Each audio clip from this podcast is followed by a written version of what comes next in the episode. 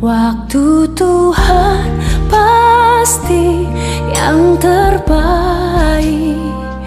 Walau kadang tak mudah dimengerti Lewati cobaan Ku tetap percaya waktu Tuhan Pasti yang terbaik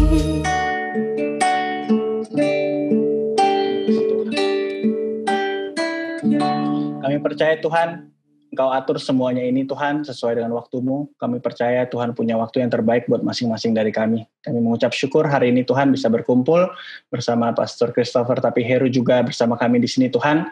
Kami undang Kau Roh Kudus berbicara di dalam uh, obrolan kami ini dan biarlah apa yang kami bicarakan Engkau yang urapi semuanya Tuhan, uh, biar bi- boleh mengubahkan sehidup setiap orang yang mendengarkan.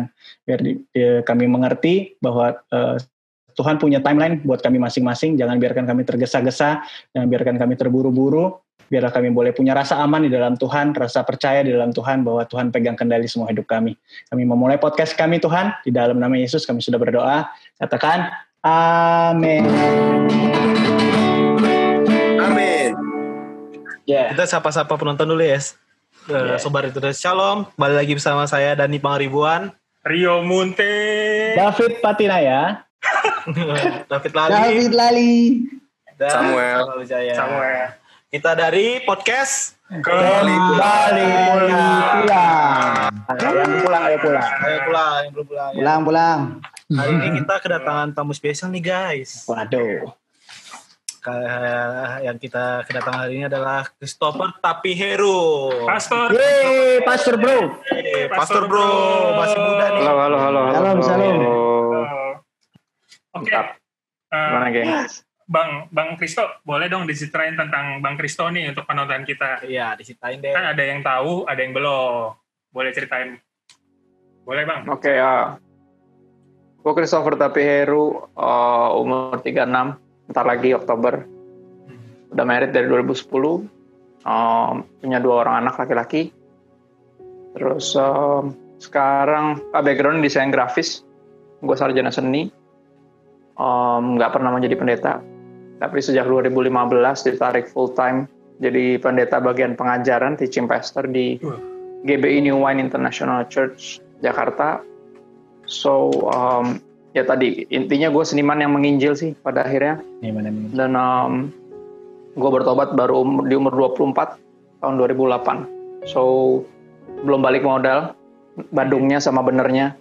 Jadi masih di masih dalam perjalanan kembali pulang juga masih di jalan. Cuman mungkin udah lebih jalan lebih Oh. lebih duluan dari lo. Berobat jalannya mungkin lebih lama. Cuman Oke. sama-sama berobat jalan jadi Betul, betul. bukan datang untuk menghakimi ya, datang Iya. untuk berbagi Iya, mantap. dan juga buat tadi dengerin kesaksian dari kalian semua terberkati sih. Oke. Tuhan ajaib. Oke. Itu sih sedikit dari gue. Ya, kalau perkenalan podcast tuh kayaknya kita podcast kembali pulang. Kita ada berlima nih, Bang. Nah, aku sama Dani tuh do- domisilinya tuh di Tangerang dan Tangerang Selatan. David Patinanya di Depok, Samuel di Pademangan, David Lali di Madura. Emang lewat ini aja kita bisa bikin podcast ini. Seperti itu, Bang. Nah, Sam, lo ada yang mau diomongkan gak nih? Coba saya, coba coba. Oh iya, Eh, Pastor Bro, kita kan eh, tadi si Dani itu sempat apa last minute infoin ke kita gitu. Ini sebenarnya rada kayak blooper sih, tapi sejujurnya dia cerita eh, mungkin rada miskom gitu ya. Dari awal infoin ke Pastor Bro tuh eh, yang bakal jadi topik bahasan kita tuh eh, tentang move on gitu ya. Tapi sebenarnya Yap. yang kita siapkan itu adalah eh, dan kita udah juga apa rembukin dan ya hari-hari ini juga tentang apa ya dan Pasangan. mencari pasangan hidup hidup. yang sepadan. Oke. Siap. Ah, Nyambung. nah sebenarnya. sejujurnya ini adalah miskom yang terjadi di antara kita sih. Uh, say sorry untuk hal itu. Maaf. Ya, Ah, dari uh, Pastor Udo sendiri uh, sejujurnya lebih nyaman bahas yang mana gitu kita. Mana aja bro, connect Oke. kok. Oke. Karena itu. Pasangan hidup sama move on kan, move on juga bagian dari itu kan. Oke. relate gitu ya kurang lebih Iya, ya. relate. Santai lah, santai. Miskom biasa itu, apalagi baru kenal. benar benar benar. Bilang kan tadi baru kenalnya ya wajar Iya, lah. betul, betul. Oke. Udah lama Mungkin- kenalnya bisa miskom. Betul. Yang baru. Betul, betul, Iya, betul. betul, betul. Oke, mungkin gua ada beberapa pertanyaan nih, Bang. Siap, siap. Yang bisa Nah, bahas kalau dari ada satu pertanyaan pertama adalah kapan sih kita tahu kalau itu waktu untuk menikah? Mungkin gue preview bang, kan Ya. umur gue 33 nih, udah ada Ya. mulai tuh ngomong temen, kenapa lu gak nikah? Padahal nih ini umur sekian 26, 20-an gitu udah nikah. Sementara gue tahu nih eh, menikah itu nggak ada yang salah waktunya, semua waktunya tepat, ya kan? Bener dong. Nah, itu jadi sesuatu yang sebenarnya ganggu sih bang. Tapi kalau nggak dipikirkan dengan benar, eh, lebih nggak nggak enak gitu. Maksud gue di hati gue, di hati Ya, gitu kayak gitu sih bang. Maksud gue paham kan? Maksud gue, gue tuh kalau ditanya, Jo lo mau nikah gak? Mau. Kapan nikah? Nanti lah. Mei, ya, jawab Mei. Tiga. May, May. Maybe yes, maybe no. Maybe this year, maybe three years, three years. Ya Three tapi years, kan bentar lagi. Nah terus lucu lagi nih karena gue Batak kan kan ada nih terus gue anak cowok paling gede Siap. biasa lo bang lo tahu lo pasti kamu harus sama orang Batak kan lo belum nikah makanya sama orang Batak kayak gitu kayak mulai ganggu banget sih bang. Tapi kan mulai kebentur tuh kayak nih pertanyaan Ya, kedua. ya, sorry ya, bang ya. mungkin dua nih. Satu lagi tuh gimana caranya menyikapi itu bang Siap. Karena kan gua nggak tahu Pertanyaan ke satu sama ketiga. Tadi kan lu udah kasih bocoran gue lima. Lu satu terus tiga. oh sorry sorry Biasa sorry nih. Kalau oke oke kalau bekas narko biasa suka gitu. Aduh, okay. Tadi gue baru gue mau gue mau motong nih bang, cuman dia nggak bisa dipotong bang, makanya gue tahan. Nah, puji Ya, Tuhan gue apa-apa bisa itu. tahu. gue gue yang lurus Banyak Ngerti kok, gue ngerti kok. gue gue yang lurus nih bang. Jadi kita nih hari ini Biasa. gue tuh nikung dua orang nih nikung Sam nikung Gue gak enak silakan bang bang Enggak masalah. Yang penting kan dijawab dua-duanya. Satu-satu dulu ya. Satu-satu ya. Mulai Bang Christopher kita kasih waktu. Kapan sih kita tahu kalau itu waktu untuk kita siap menikah? Yang pertama, nggak usah menikah dulu deh ngomongnya. Mikirnya itu untuk membina suatu hubungan yang didasarkan uh, cinta romantis deh. Ya eros. Kapan sih bisa berasmara-asmaraan gitu ya pacar-pacaran. Nikah ntar dulu ya kan pacaran dulu kan nggak mungkin langsung nikah. Yang pertama siap itu ketika kita udah cinta Tuhan. Nomor satu. Kenapa? Karena kalau orang udah keburu jatuh cinta sama yang lain, itu akan sangat sulit bahkan hampir mustahil untuk dipaksa untuk cinta sama Tuhan. Karena ah, tadi hatinya udah keburu didudukin sama yang lain. Ya, jadi syarat pertama itu pertama cinta Tuhan dulu. Hmm. Ya, karena kalau belum cinta Tuhan nanti nggak akan bisa dibawa untuk cinta Tuhan. Ketika udah keburu jatuh cinta sama yang lain. Itu pertama cinta Tuhan. Eh, makanya perintah terutama eh, kata Tuhan Yesus perintah terutama itu untuk mengasihi pertama Tuhan dengan segenap hati, jiwa, akal budi, kekuatan, ya tubuh. Dan em, yang kedua yang gak kalah penting, kasihlah sesama manusia seperti dirimu sendiri. Jadi emang selalu Tuhan dulu nomor satu, Hmm. baru abis itu sesama. Yaitu yang pertama mesti cinta Tuhan, yang kedua syarat berikutnya untuk bahkan memulai asmara ya, bukan hanya pernikahan adalah kedewasaan. Ya kedewasaan itu macam-macam, tapi yang paling utama adalah tentang finansial. Artinya lu udah mulai dewasa itu ciri orang dewasa tuh apa sih? Bertanggung jawab. Itu ciri-cirinya. Jadi kalau dia lagi sekolah, dia sekolah yang benar. Kalau dia lagi kuliah, dia kuliah yang benar.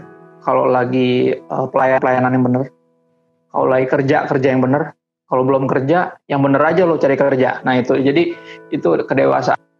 Dua, makanya ayatnya bilang laki-laki akan meninggalkan ayah dan ibunya bersatu dengan istrinya. Itu laki-laki. Ayat laki-laki tuh beda sama bocah laki-laki. Kalau bahasa Inggris tuh man, beda sama boy. Boy itu anak laki-laki, makanya ada dulu boy band negro-negro, namanya Boys to Men.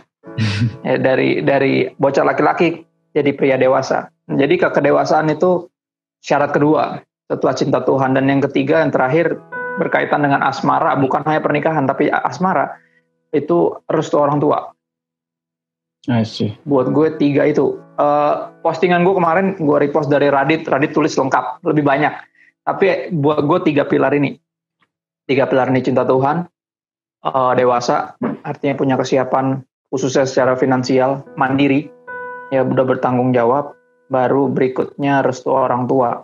Karena om itu tanda bahwa oh, kita ini tahu diri lah. Tahu diri. Soalnya orang kalau nggak tahu diri itu susah. Dia akan akan akan selalu ngerepotin orang lain karena dia nggak tahu diri. Ya, jadi itu tiga itu sih. Kalau gue buat gue kapan waktu kita siap buat menikah. Tiga tadi Wow. cinta Tuhan, dewasa, dewasa. sama restu orang tua. Orang tua. Oke, oke. Iya. Kalau pertanyaan satu lagi tadi bang, bisa nabrak tuh sama Lu langsung Sama nomor tiga lu tua. loncat tuh tentang rasisme ya. Rasis.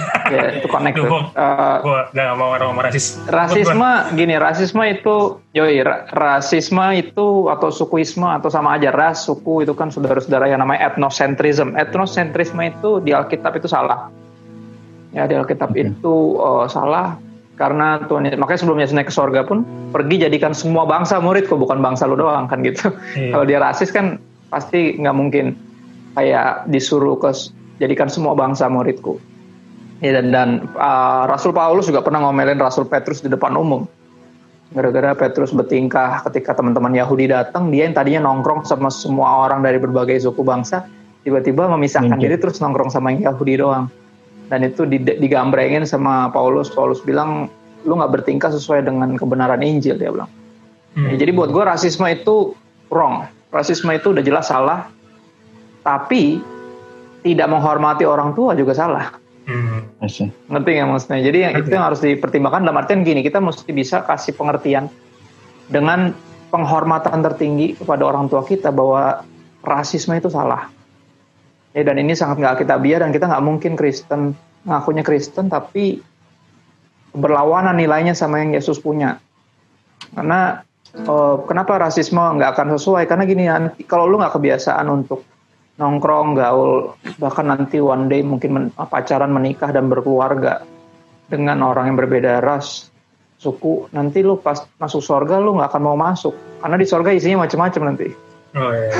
Bukan lu doang sama suku lu doang. Iya. Kalau lu nggak terbiasa untuk untuk berbaur, lu akan minta tempat yang lain, lu akan tanya sama si yang pegang pin- kunci pintu sorga kan, Eh, si Om Petrus. Om Petrus ini nggak ada tempat lain buat ruangan buat khusus yang yang yang kita kita aja gitu. Kita kita gimana? Saya juga udah nggak nyambung sama kamu. Oh ada satu lagi ruang tapi panas, oh nggak?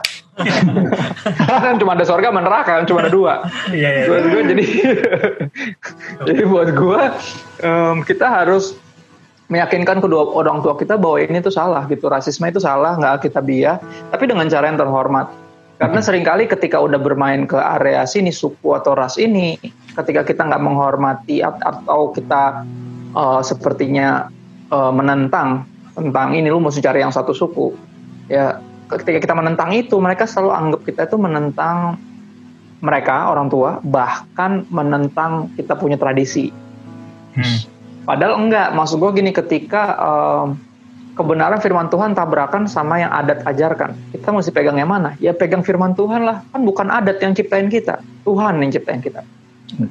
Ngerti nggak mas gue? Dan- tapi itu mesti dengan cara yang terhormat. Artinya hubungan kita sama orang tua kita mesti mesti Diberesin dulu ya? emang ya mesti beres. Artinya emang lu tuh lagi nggak yakinin mereka bahwa lu tuh lagi nggak memaksakan kehendak lu Ya. gitu loh yakinkan juga mereka bahwa lu lagi nggak dimabuk cinta orang kalau dimabuk cinta orang kalau mabuk itu nggak mau tahu dia akan maksain kehendaknya dia orang kalau mabuk tuh akan menghalalkan segala cara untuk dapetin yang dia mau nah pastikan ke orang tua lu bahwa enggak mak gue nggak lagi dimabuk cinta nih gue cuma ngasih tau ini kebenarannya. Ya di kita lihat di Alkitab ini nggak sesuai. Ya rasisme itu nggak sesuai kita nggak bisa ngaku Kristen tapi nggak kayak Kristus. Gitu loh. Ya, dan dan kita mesti bisa sebagai orang dewasa kepada orang yang lebih tua yang adalah orang tua kita sendiri dengan kasih kita harus eh, memberikan pemahaman itu. Cuman dia akan jadi mubazir ketika lu udah keburu jadian sama orang. Ngerti gak? Ketika Hmm. lu udah keburu jadian kalau lu nyodok dia akan dia akan tuduh lu bucin ngerti gak maksudnya? Iya, iya, iya. Jadi iya. nanti lu ngomong apa aja mental. Makanya gue selalu bilang res- restu itu itu bahkan mesti di, di mesti di- diminta. Ya kasarnya kita izin tuh dari awal dari sebelum pacaran juga udah izin. Bukan pas udah mau merit. Kadang orang udah pacaran 6 tahun. Pas sudah mau Iya. merit akhirnya nggak boleh. Kenapa? Karena beda ras. Gue bilang ya salah lu dong. Lu 6 tahun pacaran kenapa nggak kelonuan dulu sama orang tua lu? Oh, iya. Berarti emang dari awal itu, banget. itu namanya nyolong anak orang dong. Oh, iya, iya. Itu namanya nyolong anak orang dong. Kan tuh anak orang. Lu nggak usah anak orang deh. Lu mau pakai sepeda orang aja lu minta izin kan? Hmm. Bos, gue pinjemin sepedanya bentar ke warung. Oh iya iya iya. Nggak mungkin langsung lu pakai kan? Tiba-tiba udah pakai terus pas balik, ih ngapain lu sepeda gue? Eh gue bayarin dah. Mau bayarin gimana lu pinjam aja nggak ngerti nggak maksudnya Oh iya iya. Iya, iya. nyambung. Ya benar. Uh, Logikanya buat gue mantap, urutannya mantap, tuh mantap. mesti mesti jelas sih Hmm, banyak problem terjadi karena urutannya nggak jelas Kok gue baru tahu urutannya ya? nggak jelas jadi Gue terpukul. Gue terpukul. Kenapa gue gak kayak gitu? Pantes gue karena emang sering jadi, menjajakan jadi ke depan dengan harapan siap yoi yoi siapa yang dengerin podcast ini coba pakai pakai apa ya pakai gue bilangnya urutannya yang jelas gitu loh step-stepnya jelas kayak orang kalau masak kan misalnya ada step nih eh, kayak buku resep kan ada stepnya tuh nah kalau stepnya berantakan kan lu bingung abis itu nih sampai mana gue sekarang ngerti kan Iya. oh ternyata airnya nggak boleh sebanyak ini kan udah nggak bisa jadi apa-apa makanan lo ngerti nggak Hmm. jadi buat gue penting banget sih untuk untuk eh, memahami hal ini gitu loh. Nah jadi rasisme udah pure salah, tapi penghormatan kepada orang tua itu juga wajib. Jadi nanti kita akan bisa bilang nih sama mereka nih mah, aku ngomong gini bukan karena aku nggak menghormati papa mama, apalagi eh, apa ya me- merendahkan adat. True. Bukan, tapi kalau udah tabrakan sama firman Tuhan, kita tahu mana yang mesti kita Oh. pegang mah. Maka Tuhan Yesus bilang gini kan, kalian itu apa apa kalian itu melanggar hukum Tuhan demi Adat istiadat. ajaran manusia adat istiadatmu sendiri dan Tuhan Yesus pernah tegur ahli Taurat dan Farisi dengan teguran demikian. Dan gak lucu dong kalau kita ditegur. Dan kita tahu ayat itu berlaku buat kita kalau kita bertingkah seperti itu. Ketika kita utamakan adat istiadat di atas firman Tuhan. Itu jadi buat gue ini sih jawaban buat yang nomor tiga harusnya. Tapi jadi nomor dua it's okay. Mudah-mudahan jadi- mudah-mudahan. Nah, nah, ini. Bung sorry aku potong dikit ya. ya bro. Jadi kalau misalkan eh, ini case-nya terjadi berlarut-larut gitu sampai ad- em, maksudnya berlarut-larut sampai belum ada ujungnya gitu loh. Sedangkan kan waktu kan ter- terus berjalan, usia terus Iya. bertambah. Lalu tadi salah satu eh, Pastor Bro bilang eh, salah satu eh, konfirmasinya kalau itu jodoh eh, dari. Tuhan, orang tua kita juga merestui. Ya. Uh, kalau sampai di satu titik uh, terus berlarut-larut dan berkeras uh, atas dasar perbedaan sukuisme, uh, itu hal apa yang kira-kira bisa dipertimbangkan selanjutnya gitu loh?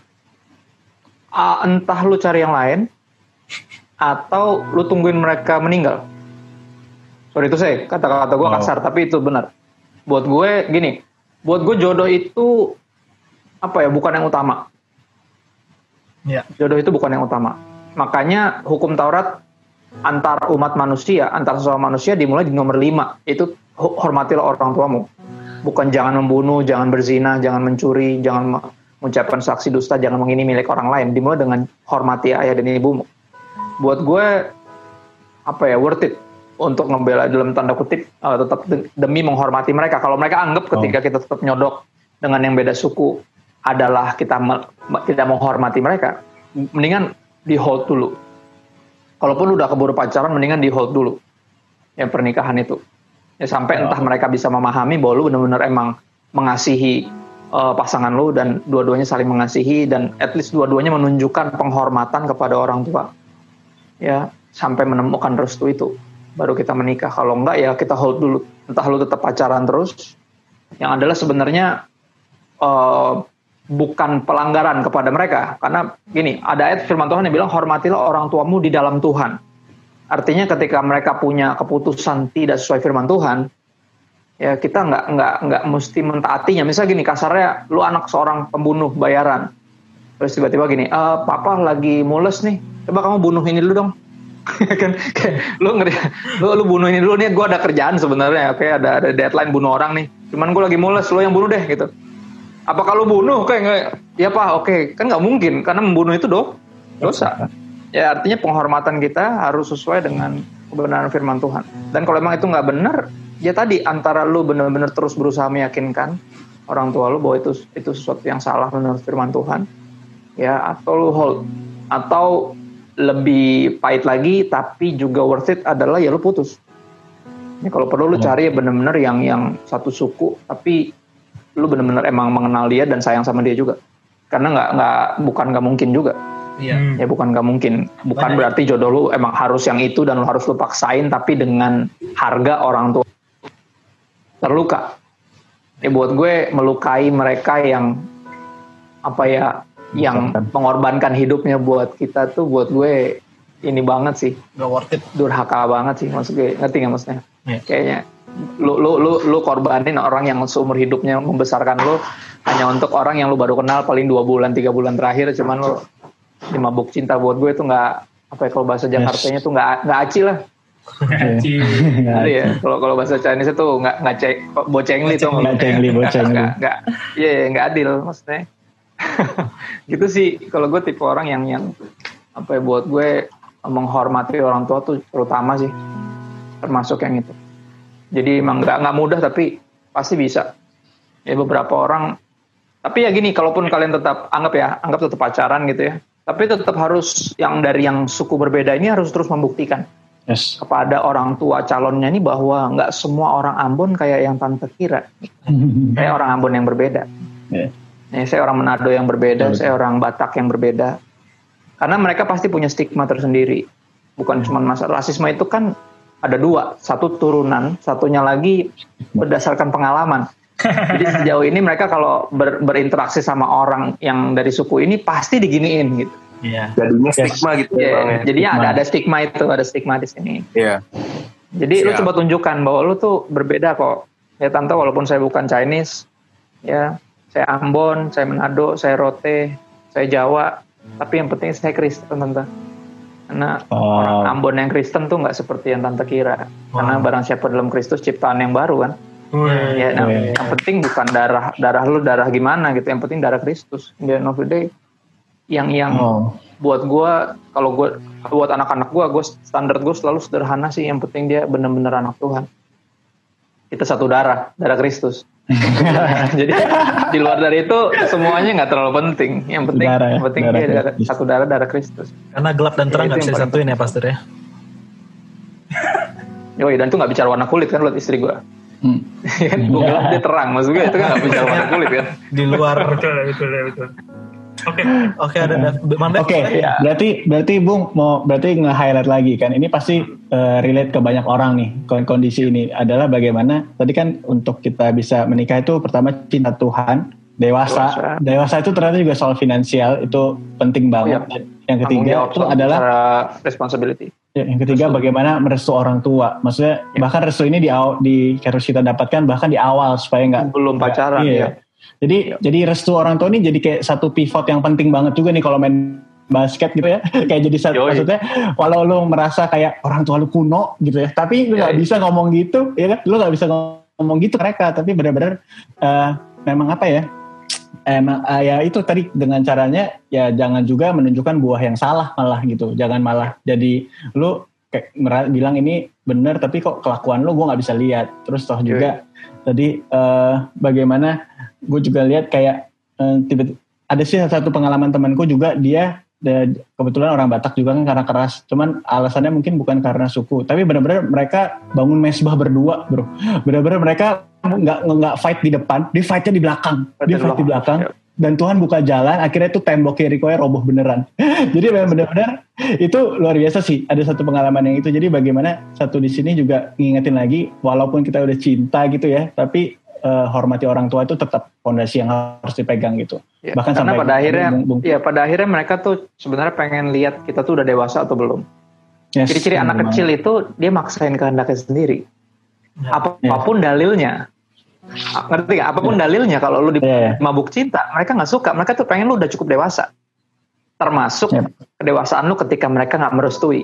Respon lu gimana? Akan kelihatan nanti lu dewasa apa enggak. Hmm. Kalau lu nggak dewasa, lu rebel, lu ngamuk. Oh, iya benar benar benar. Kecil kan gitu, ngerti? Anak kecil kalau Iya. dibilang nggak boleh, wow langsung gila. Oh, iya, iya, benar. dewasa, oke. Kenapa mah nggak bolehnya? Itu dewasa tuh ciri-ciri orang yang kepala dingin. Karena beda suku gini-gini. Oh ya, Hmm. tapi Tuhan Yesus bilang gini-gini. Tapi kita nggak coba berantem. Nah, Aku bukan mau menentang mama nih, tapi kita Kristen mah dan segala macam. Oke, bukan karena dimabuk cinta, tapi pastikan itu dulu. Karena ada kisah juga teman gua.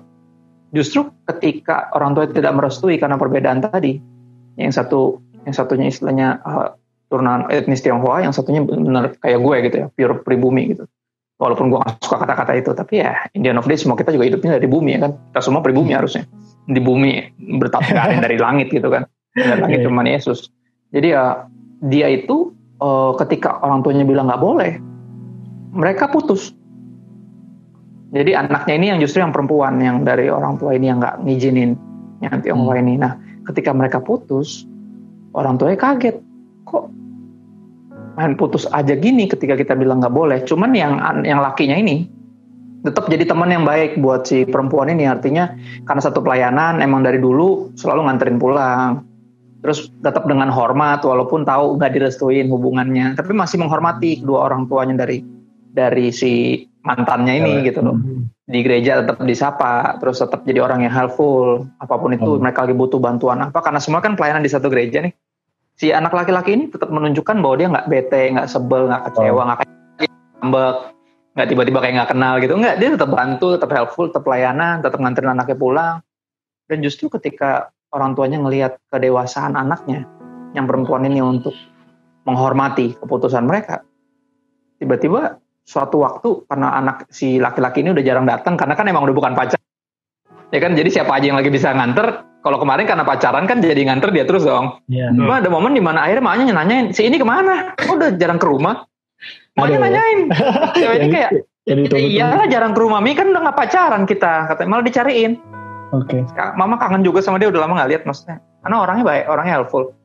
Ya, dia dia menunjukkan bahwa semua stigma tentang yang pribumi itu ternyata cuma stigma Wah, dia dia patahin. ketemu orang yang benar-benar bisa menghormati dia dan menghormati anaknya menghormati bahkan penolakan dari mereka dan itu akhirnya mereka menikah sampai hari ini menikah Wow. sampai hari ini punya dua orang anak perempuan udah remaja anaknya dan dan kisah ini buat gue apa ya inspiratif sih Firing. Ya. Iya. karena pada akhirnya orang tua itu bukan orang tua itu pengen lihat kedewasaan kita.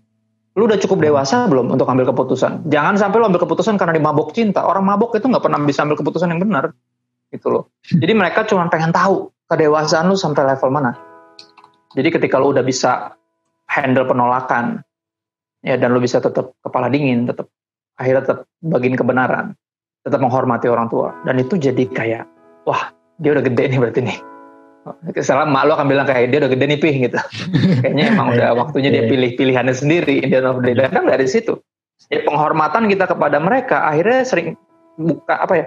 Tidak jarang juga menghasilkan penghormatan dari mereka kepada kita. Akhirnya mereka sadar bahwa anak kita udah gede gitu. Kalau kalau bocah kan selalu ngamuk, kalau udah kayak gitu.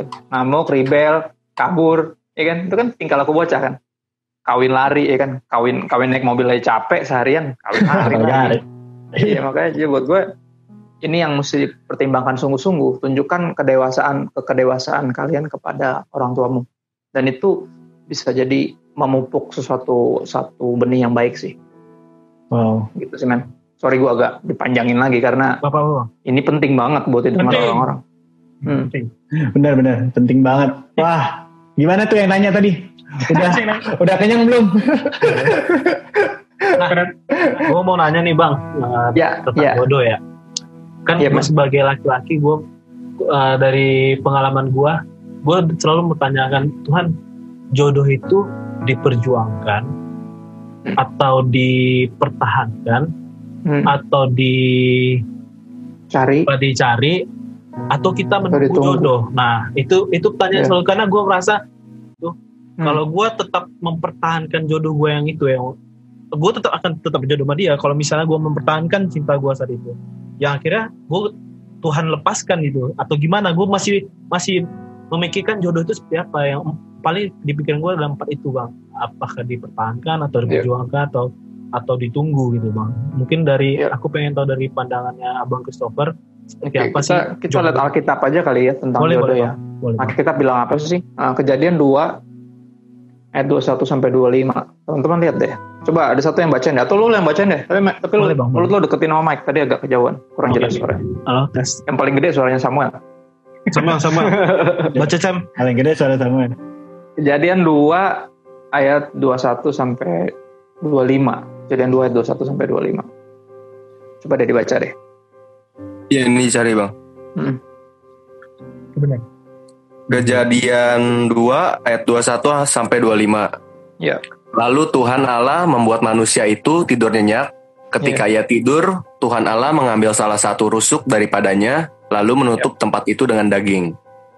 Dan dari rusuk yang diambil Tuhan, Allah dari manusia itu, dibangunnyalah seorang perempuan, lalu dibawanya kepada manusia itu.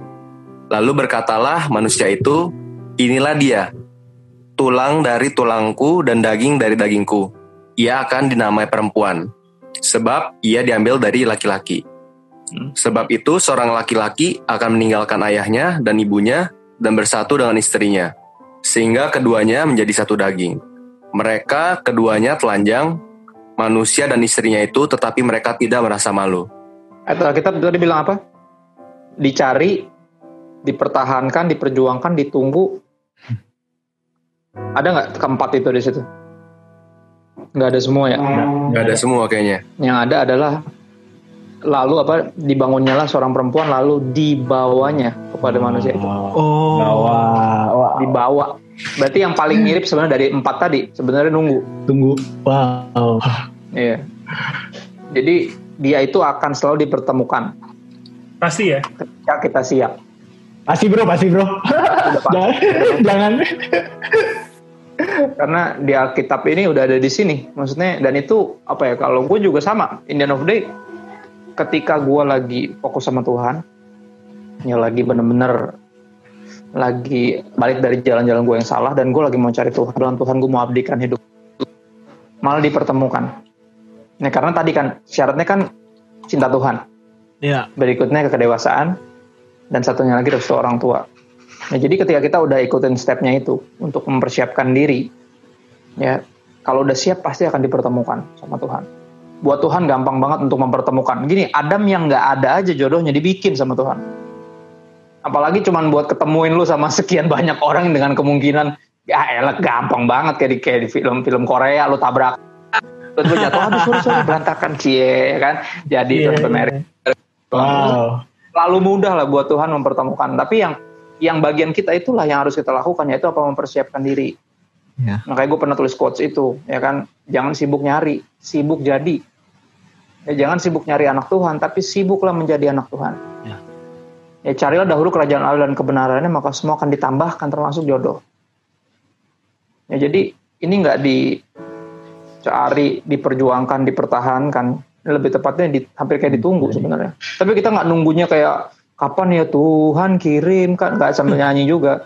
Tapi kita mempersiapkan diri, kita kerja yang benar, kuliah yang benar, pelayanan yang benar, Ya. ya jadi laki-laki yang bertanggung jawab, jadi anak yang benar kalau lu masih bareng sama orang tua lu. Ya kita tunjukkan itu, tunjukkan kepada sorga bahwa saya ini udah setia loh Tuhan dalam perkara kecil. Wow. Ya saya siap dipercayakan yang lebih besar karena untuk dipercayakan anak orang, apalagi lebih jauh anak Tuhan, wah itu perkara yang lebih besar lagi. Kalau kita nggak setia dalam perkara kecil, nggak siap dipercayakan yang lebih besar. Jadi bagian kita adalah mempersiapkan diri. Menarik di sini, kalau tadi lo udah baca ya, dibilang di situ Tuhan membuat manusia itu tidur nyenyak. Kenapa dia tidur? Kecapean. Dia itu udah bertanggung jawab orangnya. Oh. Ya kan? Dia nurut sama Tuhan. Dia hubungan sama Tuhannya baik. Ya bahkan perfect belum ada dosa. Dan dia taat sama Tuhan terus dia bertanggung jawab. Tuhan kasih dia tugas, dikelarin sama dia. Lu bayangin dia dapat tugas paling mustahil di muka bumi. Lu mesti suruh kasih nama semua yang Tuhan ciptain binatang, men. Gue pernah ke Malang eh, ke satu kayak kayak apa ya kayak museum gitu museum di, diisi itu tercatat eh, nggak tahu rekor di sini atau rekor dunia.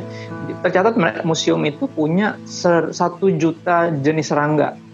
Satu juta. Dan pas gue ngobrol sama salah satu yang di situ orangnya dia bilang ini satu juta aja masih berapa persen doang pak dari yang di seluruh dunia Wow. Gila, satu juta itu baru serangga men, belum yang lain-lain. Itu Adam kasihan sebenarnya. Disuruh kasih nama semuanya.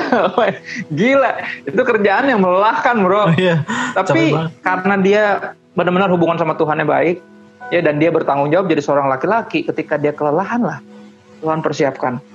Dia lihat oh, orang udah siap gue kasih yang lebih baik, lebih lebih advance. Gue kasih yang lebih besar, kepercayaan lebih Wow. besar. Jadi buat gue sistem ini, sistem kerajaan surga ini berlaku di setiap aspek dalam hidup, termasuk masalah perjodohan ini, bro. Itu. Wah, thank you, Pastor. Berarti kalau bisa disimpulkan sebenarnya eh, tadi eh, Pastor Bro bilang ketika udah lelah dengan mandat dan tugas yang Tuhan kasih, Bukan udah lelah sih, artinya lu bertanggung jawab lah, udah beres Ya. kerjaan lo gitu. ya udah over. Kadang orang lelah belum beres juga pernah juga. Maksudnya dikit-dikit berarti "Aduh, ntar salah lu deh, ntar satu- lu deh kan gitu. Iya. Berarti salah satu eh, indikator jodoh yang akan Tuhan kasih ke kita adalah untuk melengkapi dalam hal Jadi- teknis bisa jadi nggak?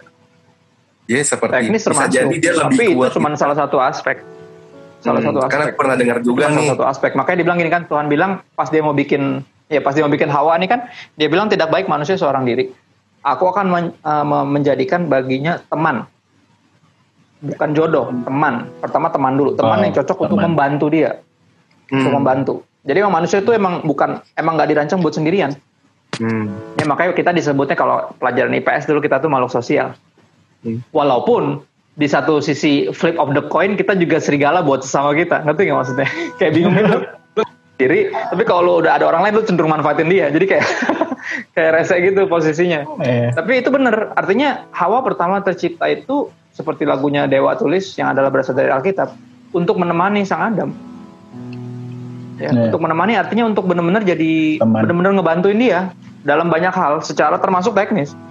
Termasuk teknis. Kayak misalnya gini, kita sebagai laki-laki udah tau lah eh, kalau ada perempuan pasti lebih organize kitanya.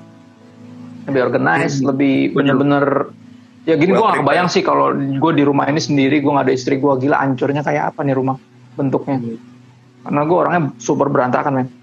Gitu loh. Cuman buat gue itu cuma satu dari sekian banyak teknis. Tapi bukan cuma teknis. Itu berkaitan juga nanti dengan jiwa. Ya khususnya berkaitan dengan eh, kedewasaan rohani nanti. Kalau ini Hmm. ini konteksnya Kristen ya. Kedewasaan rohani karena gini besi menajamkan besi manusia menajamkan sesamanya. Jadi emang Yes. bu- dalam konteks ini bukan hanya pertemanan ya artinya kita mesti berkomunitas nggak bisa sendirian. Tapi juga konteksnya kalau ditarik ke sini ke pembahasan kita lebih ke jodoh nah jodoh tuh itu untuk kayak sparring partner mengejar kekudusan sebenarnya Oh, iya tarinya. keren. jodoh. Jodoh. jadi dalam segala aspek akan akan jadi jadi lebih tajam bro Wow. semuanya Wow. gitu sih Kalau misalkan ada seperti apa namanya perumpamaan seperti ini, kalau pria di dalam suatu hubungan atau kalau udah menikah kan seorang kepala, sedangkan Ya. kalau wanita itu katanya lehernya seperti itu. leher ya Dibutuhkan leher yang lebih kuat untuk menopang kepala yang cukup besar seperti itu gimana? Kalau pandangan Kalau gue setujunya kem- kemungkinan besar, iya perempuan lebih kuat dari laki-laki. Ya. Tapi kata firman Tuhan, oh, mereka disebut kaum yang lebih lemah. 1 Petrus 3 ayat 7. Coba lihat deh. Ya enggak? 1 Petrus 3 ayat 7. Hiduplah bijaksana, hai suami-suami. Hormatilah istrimu. Ayat ini nggak pernah ada di janji nikah, makanya gue suka sebel. Karena ayat ini ada di Alkitab. Kenapa mesti Paulus mulu yang dikutip ketika istri mesti menghormati suaminya, padahal suami juga mesti menghormati istrinya. Ada ayat di Alkitab Eh, yang nulis merit lagi. eh nulis merit Ya kan. Paulus kan kagak merit. Terus gue, kenapa dia terus yang dikutip? Nggak adil dong. Mestinya dua-duanya artinya penghormatan itu sesuatu yang saling. Iya. Oke. Jadi nggak cuma tanggung jawab atau kewajiban istri untuk hormat sama suami, tapi tanggung jawab suami untuk hormat juga sama istri. Coba 1 Petrus 3 ayat 7, Sam. Oke, tak baca ya. Yoi. 1 Petrus 3 ayat 7, demikianlah juga kamu, hai suami-suami, hiduplah bijaksana dengan istrimu, sebagai kaum yang lebih lemah. Hormatilah mereka Ya kan? sebagai Hormatilah mereka kan. Jadi ada suami teman suruh hormatin dan istrinya. kasih, kari- kasih karunia. Iya. Lihat ya, teman pewaris kasih karunia itu kayak kayak mitra, kayak partner. Hmm. Ya, Partner pewaris dari kasih karunia Tuhan yaitu kehidupan. Partner artinya posisinya lebih rendah atau lebih tinggi atau sama. Sama. sejajar. Namanya partner kan? Iya. Sejajar. Ya, Iya. Jadi posisinya gini loh. um, kalau dia kita kalau kita itu kepala istri itu leher, gue setuju. Tapi um, gue nggak bisa bilang mereka lebih kuat karena Alkitab bilang kan mereka kaum yang lebih lemah. Hmm. Ngerti gak? Dia ada ayatnya di sini. Kalau kita melanggar firman, buat gue tapi gini, gue gak pernah memperlakukan mereka gini. Gue memperlakukan mereka dengan bijaksana. Kenapa? Karena gue tahu perasaannya, ya artinya perlakuannya mesti beda. Lu nggak bisa memperlakukan istri lu kayak temen lu dalam artian kayak temen lu sama-sama laki-laki gitu yang bisa lu bully, lu toyor-toyor, ya lu jitak, lu, ge- lu geplak, paling nggak mungkin. Kayak, Hmm. Bukan begitu. Jadi kalau digambarin laki-laki tuh kayak termos. Oke, yang emang biasa dikeplang, keplang, keplang, kayak gitu. Emang kita begitu penyok-penyok tapi masih hidup gitu kan. Nah, kalau perempuan tuh kayak em, kayak apa ya? Gue bilangnya kayak vas, kayak vas bunga gitu, yang yang dari Eh. ma- apa kayak dari porselen gitu loh. Yang bener-bener harus dijaga. Artinya kita nggak bisa asal ngomong, nggak bisa asal eh, nyuruh-nyuruh, nggak bisa asal kayak eh, jangan banyak mulu kamu bersyukur nggak bisa begitu bentuknya kita harus benar-benar dengan penuh pengertian dengan penuh penghormatan dihormati secara finansial secara verbal dan ternyata secara fisikal juga gitu nanti lu akan one day ketika udah pada menikah ngerti kok Ya kan ada momen di mana bahkan secara gini gue ngomongnya agak lebih dewasa ya. Iya. Nanti lu akan masuk soalnya ke sini. Akan ada momen di mana dalam sebulan nih perempuan eh, istri lu nggak bisa lu apa-apain secara seksual. Nah, dia lagi datang bulan namanya, Hmm, right? Dan lu mesti hormati dia secara fisikal. Lu Hmm. mesti tahan tuh. Wow. Nanti kasarnya nafsu lu mesti lu tahan dalam at least lima hari lah paling nggak. Lu nggak bisa paksain kayak gue lagi pengen nih gitu. Lu ini gue nggak bisa. Lu mesti hormati. Ingat kata-kata itu. Hormati. Hiduplah dengan bijaksana. Hmm. Dengan bijaksana. Jadi tapi di, dikatakan kaum lebih lemah bukan artinya bisa direndahin, bukan. Ya, tapi mesti ngerti. Ya, gue kutip kata-kata tokohnya JKI lah ya, almarhum. Nah, Pak Petrus, Pak Petrus ngomong bagus. Dia bilang kalau laki-laki itu kepala, istri itu kayak leher. Nih, Hmm. kepala nggak bisa apa-apa kalau leher patah dia bilang. Iya. Ngerti nggak? Exactly. Gue dengar itu dari beliau Jadi, juga. saling membutuhkan, saling membutuhkan. Gue ingat banget, gue denger ini di kaset apa VCD gitu, zaman dulu CD loh, CD khotbah. Lalu beliau juga sering khotbah di gereja gue di Jakarta. Hmm. Dan dan gue gue pertama denger itu gue setuju. Cuman kemungkinan besar kalau gue lihat istri gue ya, gue secara natural gue akan menyadari bahwa ini tuh nggak lebih kuat, tapi minimal sama kuat. Karena Wow. dalam beberapa hal gue tahu dia lebih kuat. Jadi gue sempat kepikiran nih kayak dia lebih kuat dari gue deh. tapi minimal sama kuat pasti. Makanya namanya sepadan kan, sama-sama kuat. Artinya ini lagi Wow. lemah, ini nopang, ini angkat. Ini lagi lemah, ini yang nopang. Itu sepadan. Nggak bisa kayak ini lagi lemah, yang ini ikut-ikutan lemah terus nggak jelas. Nggak mungkin. Ini emang dirancang untuk saling saling menopang, saling saling untuk encourage, untuk saling Balance. melengkapi. Gitu sih men. Jawaban. Wow, thank you. Keren, keren banget. Mantap.